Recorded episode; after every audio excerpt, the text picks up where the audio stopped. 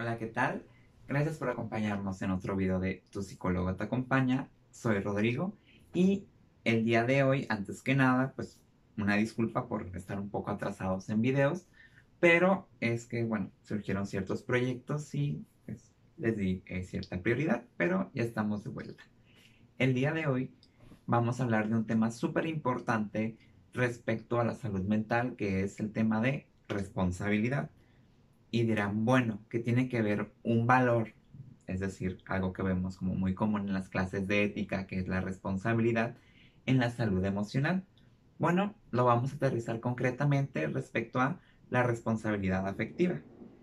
¿A qué me refiero con esto? Bueno, es en esta parte de hacernos responsables de nuestras emociones. Es decir, si yo lo siento, yo lo vivo, yo lo pienso, este es mi sentir. Por ejemplo, es muy común escuchar esta parte de, es que me hiciste enojar. Y es como, bueno, el otro no nos hace enojar. El otro hace algo y nosotros nos enojamos. Esto es completamente válido. Sin embargo, el otro no es dueño de nuestras emociones. Los dueños somos todos y cada uno de nosotros. Y es desde ahí donde pareciera que vamos responsabilizando al mundo de nuestras emociones. Es decir, él me hizo enojar, ella me hizo ponerme triste, es que mi pareja tiene la culpa de que yo sea así porque si él hace esto, yo me siento así. Y es como, a ver, hay que detenernos un momento y hay que comprender que el mundo es lo que es y el mundo actúa por las leyes que cada uno quiere. Eso no tiene que directamente implicar mis emociones. Es decir, el dueño de las emociones, el que las vive, el que las siente, soy yo. El otro no tiene nada que ver con eso. ¿Y a qué me refiero? La otra persona puede hacer o deshacer en sus límites. Y yo siento algo con eso, claro. Soy humano, tengo emociones y sentimientos. Sin embargo, no tiene que ver con la otra persona, sino en cómo yo me siento a raíz de que esa persona hace eso. Desde ahí, de que les comparto esto de responsabilidad afectiva, suele darse muy común en, general en las relaciones humanas. Sin embargo, en las relaciones de pareja, que siempre pareciera que hay un bueno y un malo en la historia. Y aquí es algo como súper erróneo. ¿Por qué? Porque el otro nos hará tanto daño como nosotros lo permitamos. Es decir, siempre estamos en las relaciones, llámese de pareja, eh, sociales, amistad, como sea, por algo. Si la otra persona abusa de nosotros, es porque nosotros lo permitimos en algún sentido. Si la otra persona constantemente, por ejemplo, llega tarde y yo nunca digo nada y continúa llegando tarde, bueno, porque yo no expreso el me molesta que me hagan esperar. Por favor, no lleguen tarde. Porque el otro asume en automático que si no me quejo, pues todo está bien. Y es aquí donde yo también continúo este ciclo. Y así yo expreso el que no me gusta que lleguen tarde y me hagan esperar, y esa persona lo sigue haciendo, bueno, es momento de responsabilizarme a mí y saber qué hago. Si ya sé que llega tarde, ¿qué puedo hacer? Llegar yo más tarde de la hora acordada, dejar de juntarme con esa persona porque no respeta mi tiempo, volverlo a mencionar, qué sé yo. Siempre hay opciones, pero no partiendo de lo que la otra persona hace o no hace, sino partiendo de qué quiero hacer yo con esto que vivo, con esto que siento. Es decir, responsabilizándonos a nosotros mismos de nuestros pensamientos y de nuestros sentimientos y acciones, porque el otro hace, siente y piensa lo que le toca a esa persona, no por nosotros. ¿Por qué? Porque luego de repente si jugamos en este responsabilizar a los demás por nuestras emociones, bueno, ¿cuándo me voy a ser dueño de ellas? ¿Cuándo me voy a ser dueño de mis heridas, de mis defectos, de mis virtudes? Si siempre voy responsabilizando a los demás y nunca responsabilizándome a mí.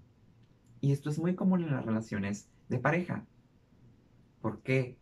Porque siempre es más fácil culpar al otro. Es que el otro es el malo de la historia. Y aquí uno se pinta como la oveja blanca, ¿no? Por decirlo de alguna forma. Bueno, si el otro es tan malo, ¿por qué no lo dejas y te vas? Desde ahí es donde está nuestra responsabilidad.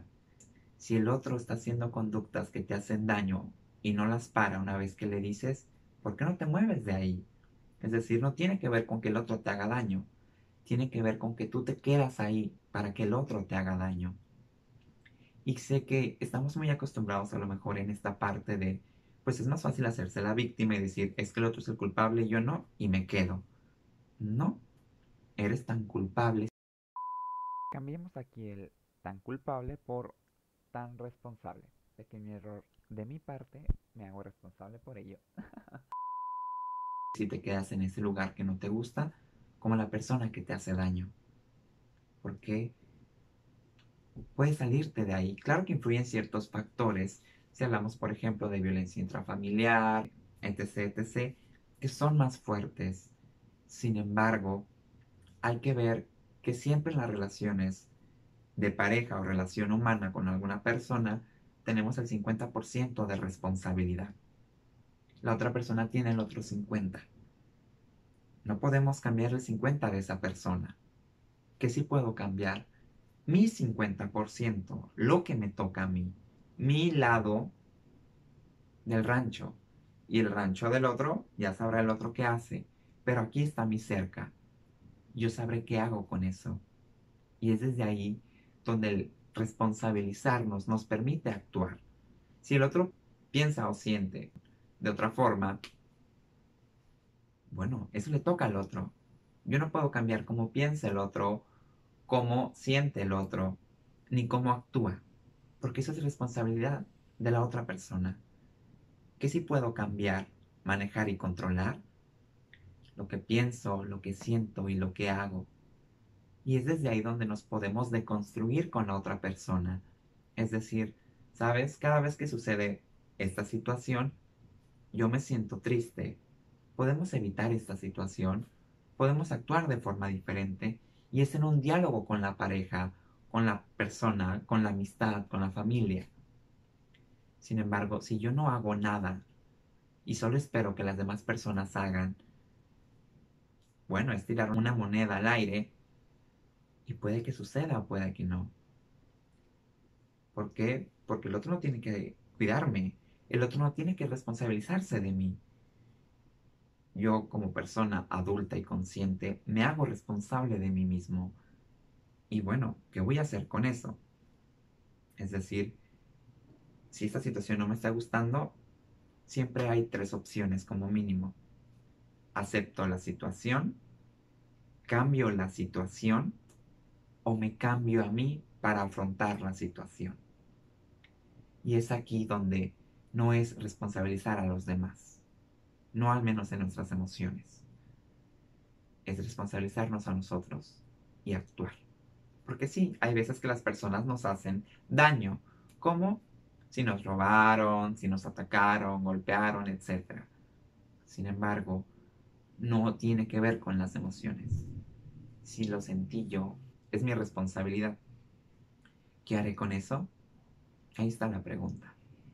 Desde aquí esta es una pequeña, diría, reflexión para que lo pongamos en práctica, porque esto es muy útil también para el manejo de ansiedad. ¿En qué sentido? En esta temporada de, bueno, esta temporada es la pandemia, de repente es, es que me pongo ansioso, ansiosa, por todo lo que está pasando en el mundo. Y es como, ¿y lo puedes controlar? No, pero me pongo ansioso. Si no lo puedes controlar y no queda en ti y en tu responsabilidad, ¿para qué invertir energía ahí? Mejor invierto energía en lo que sí me toca. ¿Qué me toca? Saber si uso cubrebocas o no, si salgo o no, si voy a trabajar o no. Eso es lo que me toca a mí como responsabilidad. Ya si las leyes del del país, del mundo, qué sé yo. Eso no me toca a mí escogerlo. Y es desde nuestra responsabilidad donde podemos hacer eso. Que les propongo yo es una pequeña técnica súper sencilla donde en una hoja, dividiéndolo en tres columnas, podemos poner la situación en concreto, mi responsabilidad y lo que no está dentro de mi responsabilidad. En estas tres columnas, ¿para qué nos permite? Para ver el hecho en concreto, saber qué puedo hacer y qué no, y qué ya no queda en mí. Por ejemplo, si vamos a un OXO que está en mi responsabilidad, traer el cubrebocas para que me permitan la entrada. ¿Qué no está en mi responsabilidad? Saber qué productos hay en el OXO porque tal vez se hayan acabado algunos. Y si lo pongo en este tema de ansiedad respecto al COVID, ¿qué sí está en mi responsabilidad?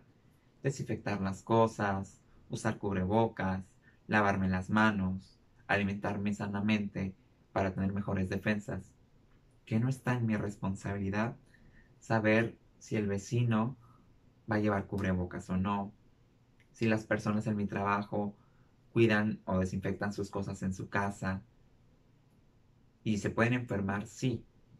Y podrían llegar a contagiarnos, sí. Pero el pensar en eso no me ayuda en nada. ¿Por qué? Porque es su responsabilidad y yo no puedo hacerlo cambiar de parecer. Es desde ahí donde sabiendo que podemos tomar y que podemos soltar, donde la responsabilidad nos permite fluir más en el mundo y no estar sufriendo de ansiedad, de, ansiedad por cosas que no podemos controlar. Desde ahí me gustaría saber, bueno, ¿cuántos de ustedes han tratado de controlar algo que no está en sus manos? ¿Y cómo les ha resultado? Ya sea que me lo hagan llegar por mensaje, en la caja de comentarios, ¿Y para qué lo hago? Porque siempre el hecho de que podamos compartir entre todos nuestros puntos de vista, nuestras vivencias, nos permite saber que no somos los únicos que sentimos o vivimos cierta experiencia. Siempre el compartir nos permite saber que hay alguien más allá afuera que puede pasar por algo similar a lo mío. Espero que este video les haya gustado. Le den like y si gustan compartirlo y a su vez que nos hagan llegar qué temas les gustaría seguir viendo en próximos videos. Para ello, bueno, también la idea es traer más invitados, claro, con su sana distancia, obviamente, para pues cuidarnos todos. Sin embargo, seguir en este proyecto que es el tema de la salud mental, que es algo que este 2020 ha salido mucho a relucir y creo que es algo muy importante, que demos ese lugar a la salud mental, porque si no hay salud mental, no hay salud. Sin más, Gracias y hasta el próximo video.